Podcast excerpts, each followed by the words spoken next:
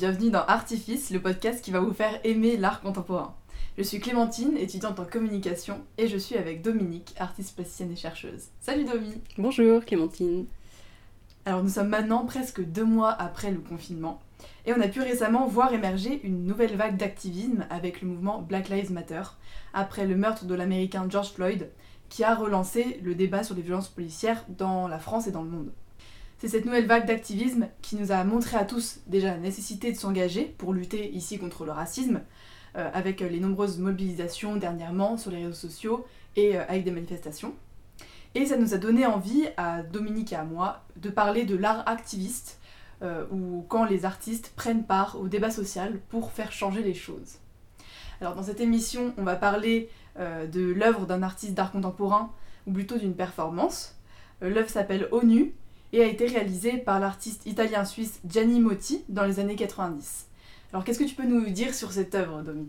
Alors, donc là on parle de cette œuvre particulière, après on pourra la resituer parmi toutes les œuvres que cet artiste a pu créer.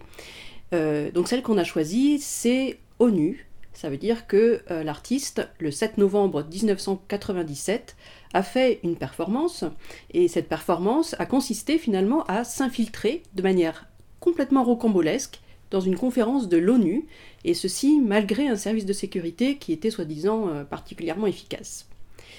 Donc il a pris part à la 53e session de la Commission des droits de l'homme, et d'une manière qu'il a totalement improvisée, une fois introduit, il a pris la place d'un des délégués, le délégué indonésien, qui était absent ce jour-là. Et au moment du vote de la 48e résolution concernant les minorités ethniques, eh bien, l'artiste Motti est intervenu en leur faveur. Suite à sa prise de parole, eh bien, les représentants indo-américains et ceux des différentes ethnies se sont ralliés à lui, finalement, à son propos, qui était soi-disant celui du délégué indonésien. Donc celui de Gianni Motti, et ensemble, eh bien, ils ont quitté l'Assemblée pour montrer leur désapprobation, et la séance a été momentanément suspendue.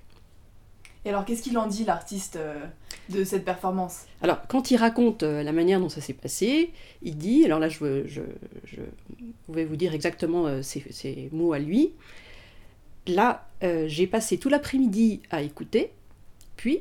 Après 3 heures, j'ai fini par prendre la parole et j'ai dit que ce sont toujours les gros pays qui mènent le bal, qui jouent aux paternalistes devant les petits pays qu'ils appellent en voie de développement, comme s'ils n'étaient pas développés. Ils leur font un grand sourire pour les faire taire et après, rien ne se passe. Ensuite, eh bien, les autres délégués m'ont suivi. Ils ont pris courage. À ma gauche, il y avait l'Inde. À ma droite, il y avait l'Iran, l'Irak, puis plus loin le Japon et ensuite l'Italie. Après cela, il y a eu une sorte de pause, et j'ai vu au loin des policiers qui faisaient des signes vers moi. Donc probablement ils l'avaient repéré. Hein. Alors je suis partie. Et ce qui a généré donc ce mouvement de réprobation des autres représentants. Et puis il dit, là, toujours Gianni Motti, « Mais ce n'est pas évident de sortir du Palais des Nations Unies à Genève, qui est immense, alors j'ai tourné en rond comme ça un moment avant de sortir. Et puis, 10 minutes après, j'étais chez moi, tranquille. » Et c'est là que je me suis rendu compte de ce que j'avais fait.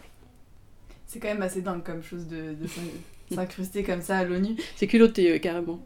Et du coup, c'était une performance, mais est-ce qu'il reste des traces de cette œuvre pour qu'on puisse la revoir, par exemple, ou pour qu'on puisse en parler ? Alors, effectivement, avec ce genre d'œuvre-là, hormis les scripts des secrétaires de la séance, le seul document qui authentifie vraiment aujourd'hui sa performance, c'est une photographie qu'il a demandé avec un petit appareil photo qu'il a demandé de faire à un délégué argentin qui était à côté de lui. Donc il n'y a que cette photo, et puis voilà, les textes qui ont été pris pendant la séance, et on pourrait finalement penser que ça s'arrête là. Mais en fait, il y a beaucoup plus que ça. Moi j'ai quand même une question, parce que je sais que certains se posent la question, en quoi on peut dire que ça c'est de l'art ? Ah bah c'est de ça dont on va parler, je pense, au cours de toute cette émission. C'est-à-dire, pourquoi est-ce qu'on peut authentifier cette performance comme étant de l'art ? Alors déjà, peut-être en essayant d'expliciter un petit peu quelle est sa démarche, et pourquoi il fait tout ça. Et peut-être, comme première chose pour expliciter ça, on peut dire que, en quoi finalement, le fait qu'il fasse cette performance va pouvoir, vu qu'il n'y a quasiment aucune trace, comment est-ce que cette œuvre va pouvoir être connue du public, déjà ? Mmh. Comment elle va pouvoir toucher son public ? Donc comment est-ce que les œuvres des artistes activistes vont pouvoir se faire connaître ? Dans le cas de l'artiste Gianni Motti et de nombreux artistes activistes de manière générale, les œuvres, elles sont connues grâce à toute la médiatisation finalement qui est faite autour de leur performance. Donc en fait, elles sont conçues pour obtenir un maximum d'effets avec un minimum de moyens.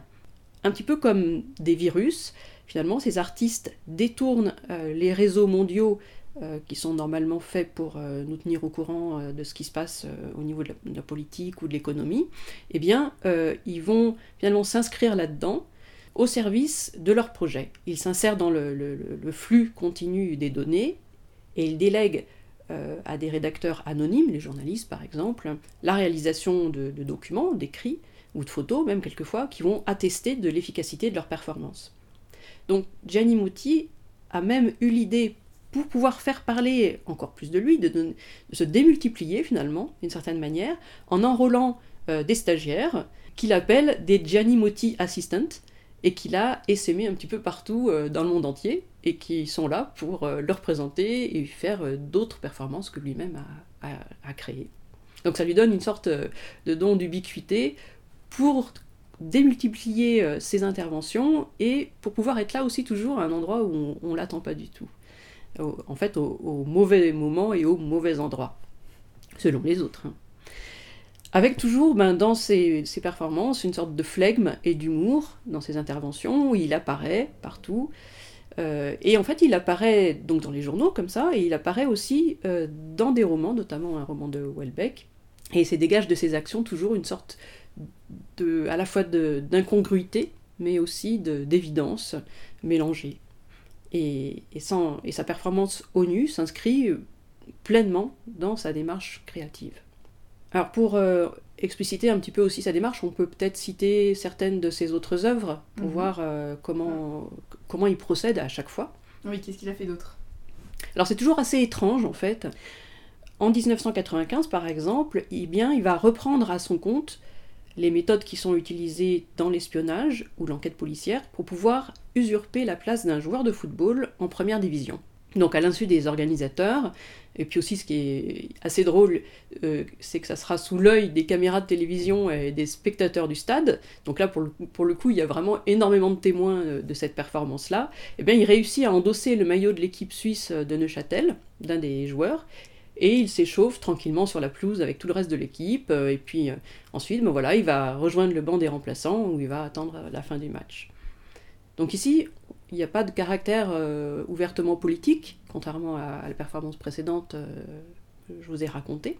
Et son objectif ici, c'est plutôt de parvenir à s'insinuer en douce dans des milieux qui sont normalement des milieux fermés, pour en quelque sorte les parasiter et y semer le trouble.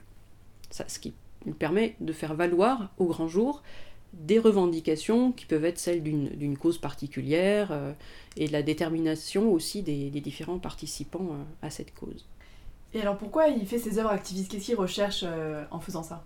Alors, qu'est-ce qu'il cherche ? En fait, à chaque fois, il essaye de produire in vivo et in situ, c'est-à-dire dans notre monde à nous, celui dans lequel on vit tous les jours, des récits, et ces récits vont lui échapper, puisqu'ils vont être relayé par les médias. On pourrait dire finalement que ces œuvres pourraient se définir comme étant en quelque sorte de la philosophie visuelle, d'une certaine manière. C'est-à-dire qu'il attaque de manière subtile des symboles de notre société, dans lesquels il va pouvoir contester l'autorité, ce qui est considéré comme acquis, en utilisant la puissance de l'humour, par exemple, dans le cas du match de foot, comme une arme pour révéler la vérité. Alors, il intervient toujours comme ça dans la réalité, mais il la transforme un petit peu, comme dans la première performance de l'ONU, puisqu'il est vraiment intervenu pour relayer une parole. Il l'infiltre, il la manipule, et puis souvent aussi, il la revendique. C'est-à-dire qu'il va signer des actes qui ne sont pas les siens, comme je vais en parler un petit peu tout à l'heure. Donc son œuvre, il la construit la plupart du temps en dehors du champ de l'art, dans la vie. Ce qu'il veut, c'est être actif, mais vraiment au sein même de la société, en quittant les lieux institutionnels de l'art pour pouvoir s'introduire dans d'autres contextes avec toujours cette même curiosité pour le fonctionnement des grandes structures. Pour faire ça, il endosse le rôle d'un grain de sable qui est là pour faire dérailler momentanément la machine. Et puis, c'est assez jubilatoire, effectivement, il est particulièrement content quand il parvient à s'immiscer à une place qui n'est pas la sienne, de forcer de cette manière-là les voies de la légitimité et de la sélection, pour pouvoir faire un petit hiatus et en révéler l'absurdité, ou interroger les normes sociales, politiques, financières, religieuses, ou encore peut-être juste la part mythologique de la réalité, c'est-à-dire la représentation qu'on peut avoir de la réalité. Et donc, en faisant ça, il intègre des choses qui d'habitude font pas spécialement partie du champ de l'art. Il essaye comme ça, tu vois, de rentrer par effraction dans la réalité sociale, économique, politique. Et puis il fait la même chose aussi avec le champ de l'art contemporain, dans le cadre des expositions. Il va essayer toujours, c'est pour ça que ça m'intéressait aussi qu'on parle de ses œuvres, c'est qu'il s'agit toujours de récits, finalement. Il va créer une situation que l'on va pouvoir raconter. Et ces récits, ils lui échappent. Donc il y a une certaine imprédictibilité dans son travail. Il va faire quelque chose, mais il ne sait pas comment ça sera finalement appréhendé par l'ensemble de la société. Et c'est la vraie vie qui va construire ce récit. Lui, il institue juste un germe, et il se crée quelque chose à partir de ce germe, et qui lui échappe, et c'est ça qui est intéressant. Donc, ce qui est marrant, je trouve, c'est que... Finalement, dans l'art, c'est toujours un peu comme ça. Le spectateur va toujours se réapproprier l'œuvre. Mm. Et finalement, une fois que l'œuvre sera produite et exposée, elle appartient finalement plus vraiment à l'artiste. C'est comme une musique. En fait, après, elle est réappropriée par les gens qui l'écoutent. Oui. Mais là, je trouve que du coup, avec ça, c'est vraiment poussé à bout ce côté où les gens se réapproprient l'œuvre, en fait. Où l'œuvre, dès le départ, en fait, elle appartient plus du tout à l'artiste. Et en fait, l'œuvre, c'est ce qu'en font les gens. Exactement. Voilà, tout à fait. L'œuvre, c'est le récit, l'œuvre, en fait, uniquement. Donc c'est vraiment que ce qui est dans l'imaginaire des gens, au bout du compte. Et comment il va trouver, lui, à créer une situation qui va être suffisamment forte pour que ça génère une histoire intéressante, qui va cristalliser plein de choses de cette société, comme moyen de réflexion, en fait, pour nous tous. Et toujours, avec quand même cette interrogation des institutions, de ce qui est un petit peu réglementaire, de ce qui est contraint, de ce qui nous est imposé. Il va un petit peu contre ça, mais en nous laissant complètement notre liberté de penser. C'est-à-dire qu'il ne nous impose pas un jugement sur ces institutions-là. Il nous montre finalement qu'elles sont peut-être pas si fortes que ça, et qu'on a le droit aussi de les détourner, et ce qui nous rend une certaine liberté. C'est pour ça que je parle de philosophie visuelle. Ça nous rend notre libre arbitre. Et puis ça nous permet de voir aussi des choses qu'on ne voyait plus parce qu'on est dedans tout le temps. Ça nous montre finalement nos propres vérités. Ça replace l'activité artistique au cœur de la société aussi, parce que ça permet de faire réfléchir tout le monde, et pas seulement ceux qui viennent à des expositions, mais vraiment l'ensemble de nous tous. C'est vrai que c'est encore plus universel. Et donc voilà, c'est en ça aussi que sa démarche est militante. Elle s'inscrit toujours dans une discussion, dans le questionnement, plutôt que dans sa propre productivité à lui. Et ses propositions comme ça, elles relèvent d'actes qui sont des actes qui sont simples, en général, mais qui sont très radicaux, c'est-à-dire qu'il va loin dans ce qu'il fait, qui viennent vraiment perturber le fonctionnement d'une institution, dont aussi les institutions de l'art, c'est-à-dire qu'il critique son propre système à lui, dont il est issu. C'est-à-dire que lui-même se compte parmi cette société, il ne se positionne pas au-dessus des autres, mais il critique aussi son propre système, et donc aussi la réception des œuvres qui sont exposées. Et alors du coup, il a fait aussi pas mal de performances et d'œuvres sur les fausses rumeurs et les fake news, et il a joué avec les limites entre le vrai et le faux. Quelles ont été ses œuvres, et quelles ont été les répercussions de ses œuvres à l'échelle mondiale ? Oui, il joue beaucoup avec le vrai-faux, effectivement. Il usurpe finalement l'origine de certains faits. Alors par exemple, en 1989, au tout début de son travail finalement, il va faire publier dans un journal local espagnol l'annonce de sa mort et de ses funérailles. Donc il y a eu, c'était allé assez loin, bénédiction du corps, procession dans les rues de la ville, etc., tout le tintouin. Et puis tout à coup, surprise, lui qui était dans le cercueil... se réveille et se met à bouger dans le cercueil qui était encore ouvert. Et alors là, c'est la pagaille générale, la crédulité fervente d'une foule qui voulait croire à tout, enfin qui voulait vraiment croire à ce miraculé et puis le toucher parce qu'il était investi comme ça d'une aura. Donc là, il s'est vraiment drôle, un peu moqué de tout effectivement de la puissance du religieux. Et puis voir jusqu'à quelle limite il pouvait aller parce que c'est quand même assez choquant. Voilà, on peut avoir l'impression qu'il se moque aussi un petit peu de certaines personnes. Mmh. En tout cas, c'était un petit peu le début, ce qui lui a donné aussi l'idée qu'il pouvait quand même aller assez loin dans ce qu'il créait. Donc ça, c'est un premier vrai-faux.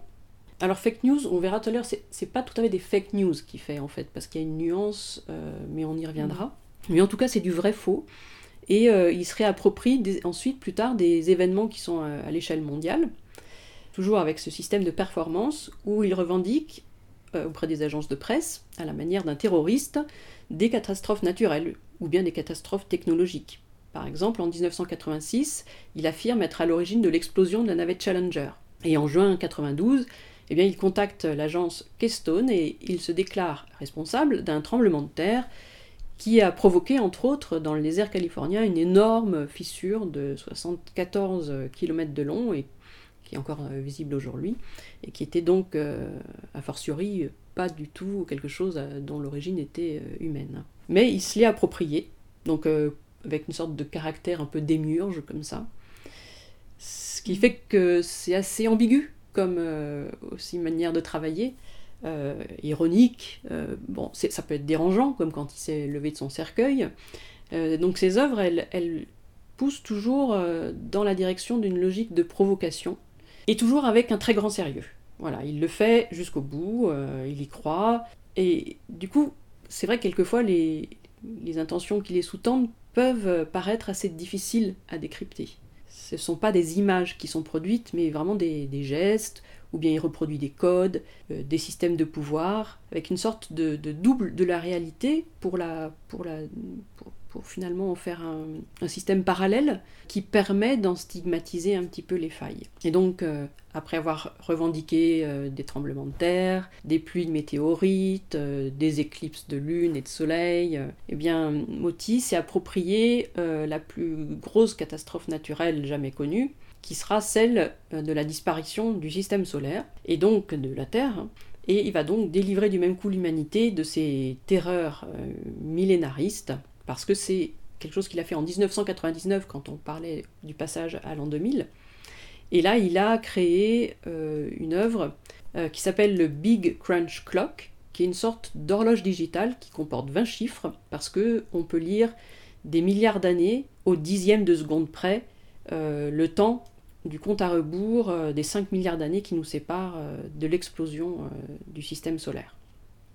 Et donc, cette œuvre est montrée comme étant une horloge qui est un détonateur prévu pour exploser au moment de la fin du Soleil, et que ce détonateur fonctionne de manière assez humoristique avec l'énergie solaire. Et l'artiste précise que, finalement, l'acquéreur de cette œuvre devra adapter continuellement l'appareil aux inventions technologiques futures, pour qu'il soit toujours prêt à exploser au bon moment. Donc il a aussi beaucoup travaillé avec une certaine ironie, parfois assez subtile, mais toujours cette radicalité, pour interroger donc le monde de l'art lui-même, et notamment quand il s'agissait d'expositions qui le concernaient lui. Par exemple, au Centre d'édition contemporaine de Genève, en guise de performance inaugurale, eh ben, il y allait détourner un quart de touristes japonais qui passaient plus loin, et il les a invités au vernissage de son exposition. Et puis, pour une autre exposition, une exposition cette fois rétrospective, au Migros-Museum à Zurich, eh bien, il a créé juste un très long labyrinthe qui conduisait de l'entrée principale de l'édifice jusqu'à la porte arrière. À l'intérieur, il n'y avait aucune œuvre. Et en fait, il a juste demandé à un groupe de médiateurs de raconter aux visiteurs tous ses travaux, donc toutes ces performances. Donc ça, c'est uniquement comme ça passé par le récit. Et à chaque fois donc il expose, les gens ne savent jamais qu'est-ce qui va se passer. Il va toujours y avoir une invention de sa part, un endroit où on ne l'attend pas, une tournure particulière. Et l'art, dans ce cas-là, ce ne sont pas des objets, il n'est pas vu, mais il est juste raconté, donc entendu, et il se constitue comme ça en images mentales, de récits, ou bien des bruits de couloir qui sont diffusés comme ça de bouche à oreille. Alors, il a quand même aussi montré une sorte de prise de position assez marquée quand même au niveau politique et surtout économique en fait, puisqu'il avait vraiment, enfin il a une position ouvertement critique vis-à-vis de l'économie globale. Par exemple, en 1997, eh bien, il a mis une stratégie qui visait, soi-disant, à renverser un gouvernement en organisant une sorte de séance de télépathie qui était destinée à pousser le président colombien sans peur à démissionner. Et donc là, eh bien, son action, cette fois-ci, a été relayée par le principal journal d'opposition qui était El Espectador. Et pour ce qui est de l'économie, eh bien, il a réagi notamment à l'atmosphère qu'il jugeait beaucoup trop commerciale à la foire d'art contemporain, Art Basel en 2005. Et là, il a mis en cage un trader sur le site de la foire. C'est-à-dire qu'il y avait dans une cage un être humain, quoi, vraiment. Ah ouais. Quelque chose d'assez choquant à voir, et qui était une sorte de sculpture humaine, une action en fait qui se situait dans une sorte de transition quand même de la sculpture vivante qui avait été initiée par l'artiste italien Piero Manzoni, qui faisait aussi comme ça des sculptures à partir d'êtres humains. L'objectif ici, ben, c'était d'offrir une image frappante des limites du monde des affaires. Et aussi, en 2009, donc plus tard, dans le contexte de la récession économique, la crise financière et du scandale boursier Madoff, donc c'était un scandale qui était dû à Bernard Madoff, un courtier très très renommé de Wall Street et qui a escroqué les plus grandes institutions financière jusqu'à la crise boursière où là il s'est complètement effondré, il s'est fait arrêter en 2008 par le FBI. Il a créé donc Motti, à la ferme du Buisson et à la synagogue de Delme, une exposition de crise qui était composée uniquement de billets d'$, dont la somme représentait tout le budget de l'exposition. Donc il a suspendu tous les billets de $, qui faisaient l'ensemble du prix de l'exposition. Ce qui permettait de révéler les mécanismes financiers qui sous-tendent la création artistique. Et en même temps, bah, il a réalisé une installation éphémère, mais qui était un investissement nul, puisqu'en fait, les centres d'art qui ont été engagés dans cette aventure d'exposition ont tous récupéré à la fin l'argent qu'ils avaient fourni à l'artiste, et qui avait été vraiment un argent exposé pendant tout ce temps d'exposition. Donc à la fois, les œuvres de Motti, elles sont le témoignage de sa foi profonde dans les qualités humaines de l'individu, même si, bien sûr, au premier abord, ses actions sont plutôt quand même critiques et corrosives, et parce que pour lui, ce qui est important avant tout, ben, c'est de nous inciter à sortir notre vision qui est très souvent beaucoup trop conformiste, contrainte, des manières de penser toujours les mêmes, nous montrer qu'on peut changer, qu'on peut bouger, qu'il ne faut pas rester enfermé. Et il a consciemment choisi, toujours sur ce modèle de la fiction, de se constituer un personnage qui combine à la fois celui du terroriste, puisqu'il revendique des tremblements de terre, et puis aussi une sorte de saint, comme ça. Voilà, donc plein de sortes d'images comme ça qui viennent se superposer et qui représentent un petit peu une figure d'artiste impénétrable et difficile à identifier, quoi. Donc finalement, en fait, c'est vrai qu'il créait pas forcément des fake news, mais c'était plutôt et jouer avec la limite entre le vrai et le faux, quoi. C'est... Ouais, tout à fait. Et d'ailleurs, est-ce qu'il y a d'autres artistes qui ont justement joué avec cette limite entre le vrai et le faux, ou créé des fake news aussi ? Oui, il y en a d'autres. Il y en a même plusieurs autres. Il n'est pas le seul à produire des œuvres basées comme ça sur le vrai-faux. Bah déjà, on peut citer très souvent, on rappelle qu'il y a eu comme ça une sorte de fake news, mais qui n'était pas faite exprès et qui a beaucoup marqué. En fait, c'était Orson Welles, en 1938, aux États-Unis, qui produisait des œuvres radiophoniques. Et il a, un soir, produit une pièce radiophonique qui s'appelait « La guerre des mondes », qui était une pièce écrite par Herbert George Wells, mais il l'a jouée au présent, et il l'a présentée finalement comme un bulletin d'information, et dans ce texte, on annonçait une attaque d'extraterrestres. Et donc il paraît que le lendemain de l'émission, la une des journaux racontait tous les accès de panique de la population, des émeutes massives à travers les États-Unis, parce que il y avait tout un groupe de personnes qui avaient vraiment cru que le monde était envahi par des extraterrestres. Donc, sans le faire exprès, finalement, cette fake news a eu un effet énorme, un gros retentissement, finalement en étant basé sur quelque chose d'assez simple et qui n'engageait à rien. C'est vrai que c'est un événement assez connu aussi dans l'histoire de la communication, oui. Et parce que c'est le début de la radio et que oui. Comme à chaque nouveau média, en fait, comme à chaque apparition de média, il y a un mouvement de panique oui. qui, comme avec aujourd'hui Internet, les mouvements de panique qu'il y a eu avec les premières fake news qui ont été relayées oui. par Internet. Hein. Oui, tout à fait. Oui, c'est vrai. Et puis, si on revient à notre époque contemporaine, pour répondre à ta question, est-ce qu'il y a d'autres artistes qui utilisent un petit peu ce médium ? Eh ben, on peut citer deux artistes américains qui sont assez connus, qui font partie d'un collectif qui s'appelle Yes Men. Donc les artistes en question s'appellent Andy Bichelbaum et Mike Bonanno. Et leur travail s'apparente justement à des sortes de canulars politiques, mais qui sont engagés aussi. Et ils installent par exemple devant la bourse de Bruxelles de soi-disant migrants. Et ces migrants, ils pédalent sur des vélos pour produire de l'énergie verte. Et c'est indiqué qu'ils ne sont payés que 1,60 € par jour. Le collectif des Yes Men se fait passer à côté d'eux pour les représentants d'une start-up qu'ils ont nommée Ref Green Energy et qui propose aux migrants de bénéficier comme ça d'un micro-contrat qui leur permettrait de gagner à chaque fois 24 heures supplémentaires de droit de séjour en Belgique. Un statut qui, soi-disant, est un statut légal spécialement créé pour eux. Donc comme s'ils pédalent comme ça, ils gagnent 1,60 € et ils peuvent rester 24 heures de plus... en Belgique. Ce serait terrible si c'était vrai. Oui, exactement.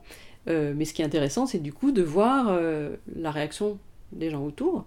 Et en fait, ce qui est très étonnant, c'est que cette réaction est assez contrastée chez les passants. Parce qu'il y en a qui sont bien sûr choqués, mais il y en a d'autres qui approuvent et qui trouvent que c'est une bonne idée finalement. Alors bien sûr, toute cette histoire est totalement bidon. Et puis elle est là pour faire réagir sur ce statut des migrants et de la manière dont on les envisage et on trouve des solutions parfois ridicules et complètement inappropriées finalement pour eux et irrespectueuses en fait, vraiment sur tout ça. Alors pour eux en fait, justement on parlait tout à l'heure de la différence avec le vrai faux et les fake news. Pour eux il y a une très grande différence entre ce qu'ils font et les fake news parce que leurs fausses informations sont toujours sourcées et on peut très vite remonter à eux et constater qu'il s'agit vraiment de quelque chose de bidon. Puis en plus, c'est pas la même fin en soi, c'est pas le même objectif. Exactement. Donc en fait, on se fait avoir, mais on se fait pas avoir très longtemps. On peut se faire avoir juste quelques heures. Et donc c'est pas du tout de la désinformation en fait. Il y a pas cette optique-là. Et ils expliquent aussi que finalement, c'est pas non plus assez fort pour faire changer d'avis les personnes qui auraient un certain avis.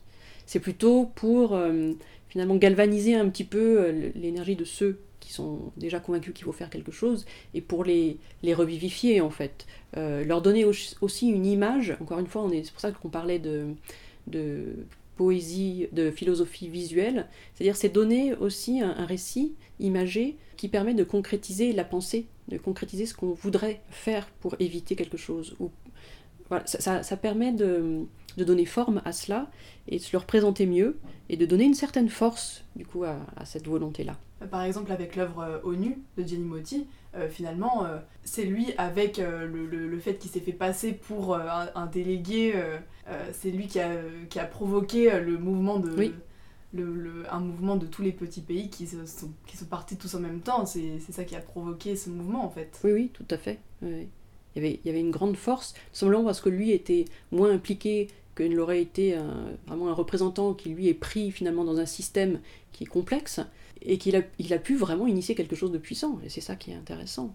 Alors, est-ce qu'il n'y a que des artistes récents comme ça qui ont joué avec cette limite entre le vrai et faux, ou est-ce que, finalement, il y avait aussi avant des artistes qui ont joué avec ça ? Parce que c'est vrai que on parle du XXe et du XXIe siècle, parce que c'est vrai qu'avec tous ces nouveaux canaux de communication, Internet, on parlait de la radio aussi, il y a eu tout un essor de ces fausses nouvelles, des fausses rumeurs, qui ont pu être plus relayées, mais en fait ça a toujours existé, les fausses rumeurs. Ah oui, bien sûr, et justement, souvent avec un peu les mêmes raisons, ou les mêmes... c'est toujours cet humour de l'absurde aussi, parfois. On peut citer, j'avais envie de parler un petit peu de Alphonse Allais, qui est né en 1854, qui était un journaliste, écrivain et humoriste français, et qui était à la belle époque très connu, parce qu'il avait une plume acerbe et beaucoup d'humour, justement un humour de l'absurde. Et il était notamment renommé pour ses calembours, pour des vers au lyrisme, etc. Et considéré aussi comme l'un des plus grands conteurs de la langue française. Et donc Alphonse Allais, qui était toujours en quête de nouvelles inventions, dans nombre de ses nouvelles, a créé des inventions totalement absurdes et délirantes, mais avec toujours ce sérieux imperturbable qui fait que ça fonctionne bien, et un ton comme ça très enthousiaste, qui parodiait le journalisme scientifique de l'époque, le journalisme scientifique et technique, des dernières années du 19e siècle. Et parmi ces différentes inventions, je vais juste citer celles qui ont un lien avec l'art, puisque finalement il a réagi très vite au tout premier monochrome, ou même des œuvres qui n'étaient pas encore des monochromes, mais qui étaient vraiment basées finalement sur le ressenti de couleurs, etc. Il a créé, il faisait partie du groupe des incohérents qui étaient contemporains de Monet, et il a présenté sous la forme d'un album une série de 7 toiles monochromes, qui était prétendument peinte dans les années 1880-90. Et il y avait dans ces monochromes, par exemple le monochrome totalement rouge qui s'appelait « Récolte de la tomate par des cardinaux apoplectiques au bord de la mer Rouge », donc soi-disant de 1884, ou un autre tout blanc qui avait pour titre « Première communion de jeunes filles chlorotiques par temps de neige », créée en 1883. Et puis qui a précédé d'une génération, finalement, le carré blanc sur fond blanc de Kazimir Malevitch. Donc il y avait, encore une fois, chez cet artiste, écrivain, propre critique de l'art, de tout début de l'art. Enfin, il avait vraiment saisi de ce qui allait se faire, même en art, à son époque. Et il a créé aussi quelque chose, bien avant John Cage, sans jamais toujours se prendre au sérieux, une composition musicale tout à fait minimaliste qui s'appelait « La marche funèbre composée pour les funérailles d'un grand homme sourd » et qui était une page de composition totalement vierge parce que les grandes douleurs sont muettes. Voilà, donc toujours cet humour très plaisant et en même temps sympathique, c'est-à-dire qu'il n'est pas agressif envers les artistes.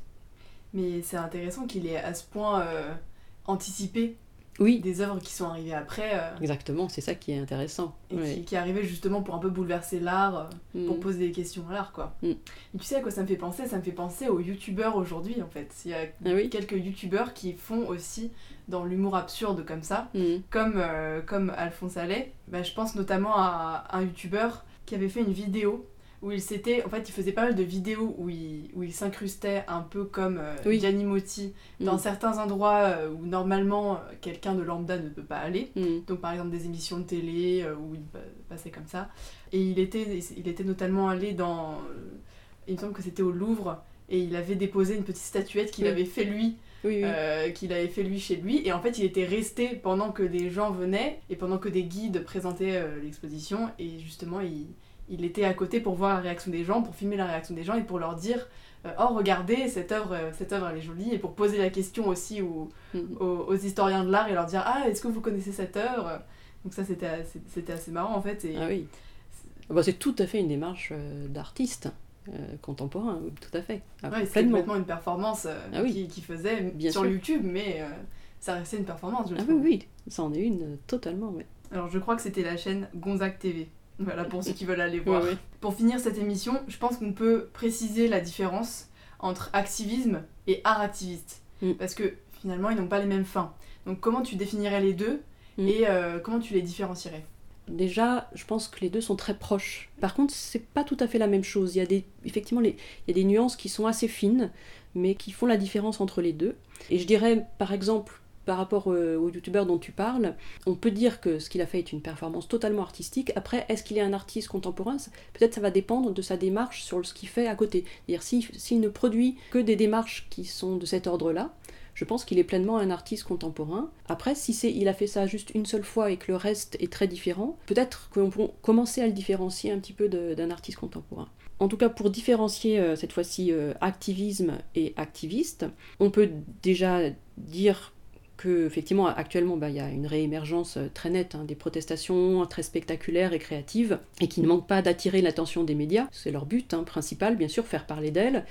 Et cette protestation spectaculaire et qui est assez mondialisée semble faire partie de ces entre guillemets objets politiques non identifiés du fait de la complexité justement de ces actions, et qui tient à ce qu'elles sont produites à la fois par des militants et aussi par des artistes en même temps. Alors les premiers, les militants, eux vont chercher à réenchanter une sorte de militantisme traditionnel qui est censé sombrer dans le sérieux et l'aliénation, et puis rendre leur action beaucoup plus attractive pour les médias, et pour les gens ordinaires aussi, pour nous, tout en essayant de déjouer la répression policière, souvent par l'humour. Les artistes, eux, se rallient souvent, dans leur action, à des courants qui sont avant-gardistes et actionnistes du XXe siècle, dont celui de Gianni Motti par exemple, et qui mènent quant à eux un combat pour la société, c'est-à-dire faire sortir l'art des musées et des galeries, qui sont elles-mêmes critiquées comme étant des institutions capitalistes, et de les porter au plus près de la vie quotidienne. Les activistes et les artistes peuvent, de ce fait-là, collaborer sur certaines actions, et on retrouve parfois les uns et les autres dans chacun des deux groupes, et ils ont un espace commun, comme ça, dans leur réactivité. Mais ce qui va constituer une distinction essentielle, finalement, entre l'art et l'activisme, malgré donc l'apparence d'un même combat contestataire, c'est que les artistes, eux, se proclament réfractaires aux slogans politiques. Et c'est-à-dire, ils se gardent toujours d'imposer une idée ou une opinion, et ils gardent toujours leur distance vis-à-vis des interprétations simplistes et des positionnements politiques trop précis, pour surtout éviter de risquer de manipuler le groupe. À chaque fois, ils bougent les lignes, mais toujours dans l'idée de laisser le public se construire sa propre opinion, en fait, pour ne pas lui indiquer une voie, mais pour le faire bouger, pour qu'il trouve sa propre voie, en fait. Et donc, il crée une œuvre qui est aussi, en général, une œuvre globale cohérente pour l'artiste, c'est ce que je disais tout à l'heure par rapport aux youtubeurs, c'est-à-dire qu'il va créer toujours des actions, même si elles sont très différentes, mais qui ont une certaine cohérence dans leur ensemble, qui sera celle de l'authenticité de l'artiste finalement, et qui va pouvoir revendiquer, c'est-à-dire qu'il va pouvoir signer soit du nom d'un collectif pour les Yes Men, soit du nom de l'artiste, comme Motti, et donc une démarche qui peut s'inscrire au sein d'un espace qui est celui de l'art contemporain. Alors que les activistes, la plupart du temps justement, ne revendiquent pas leur action comme étant leur... Ils ne vont pas signer leur création. Ils le font au nom de leur mouvement politique ou de leurs idées politiques. Comme par exemple, récemment, déboulonner des statues voilà. Qui ont rapport avec le colonialisme. Exactement. Ok, bon, bah, c'était assez clair. En tout cas, merci Domi. Merci à vous d'avoir écouté Artifice. Retrouvez-nous sur notre page Instagram Artifice le podcast et sur notre site internet artifice.blog. Et envoyez-nous tous vos commentaires et vos remarques. On prend tout. Avec plaisir. À bientôt dans Artifice. Artifice.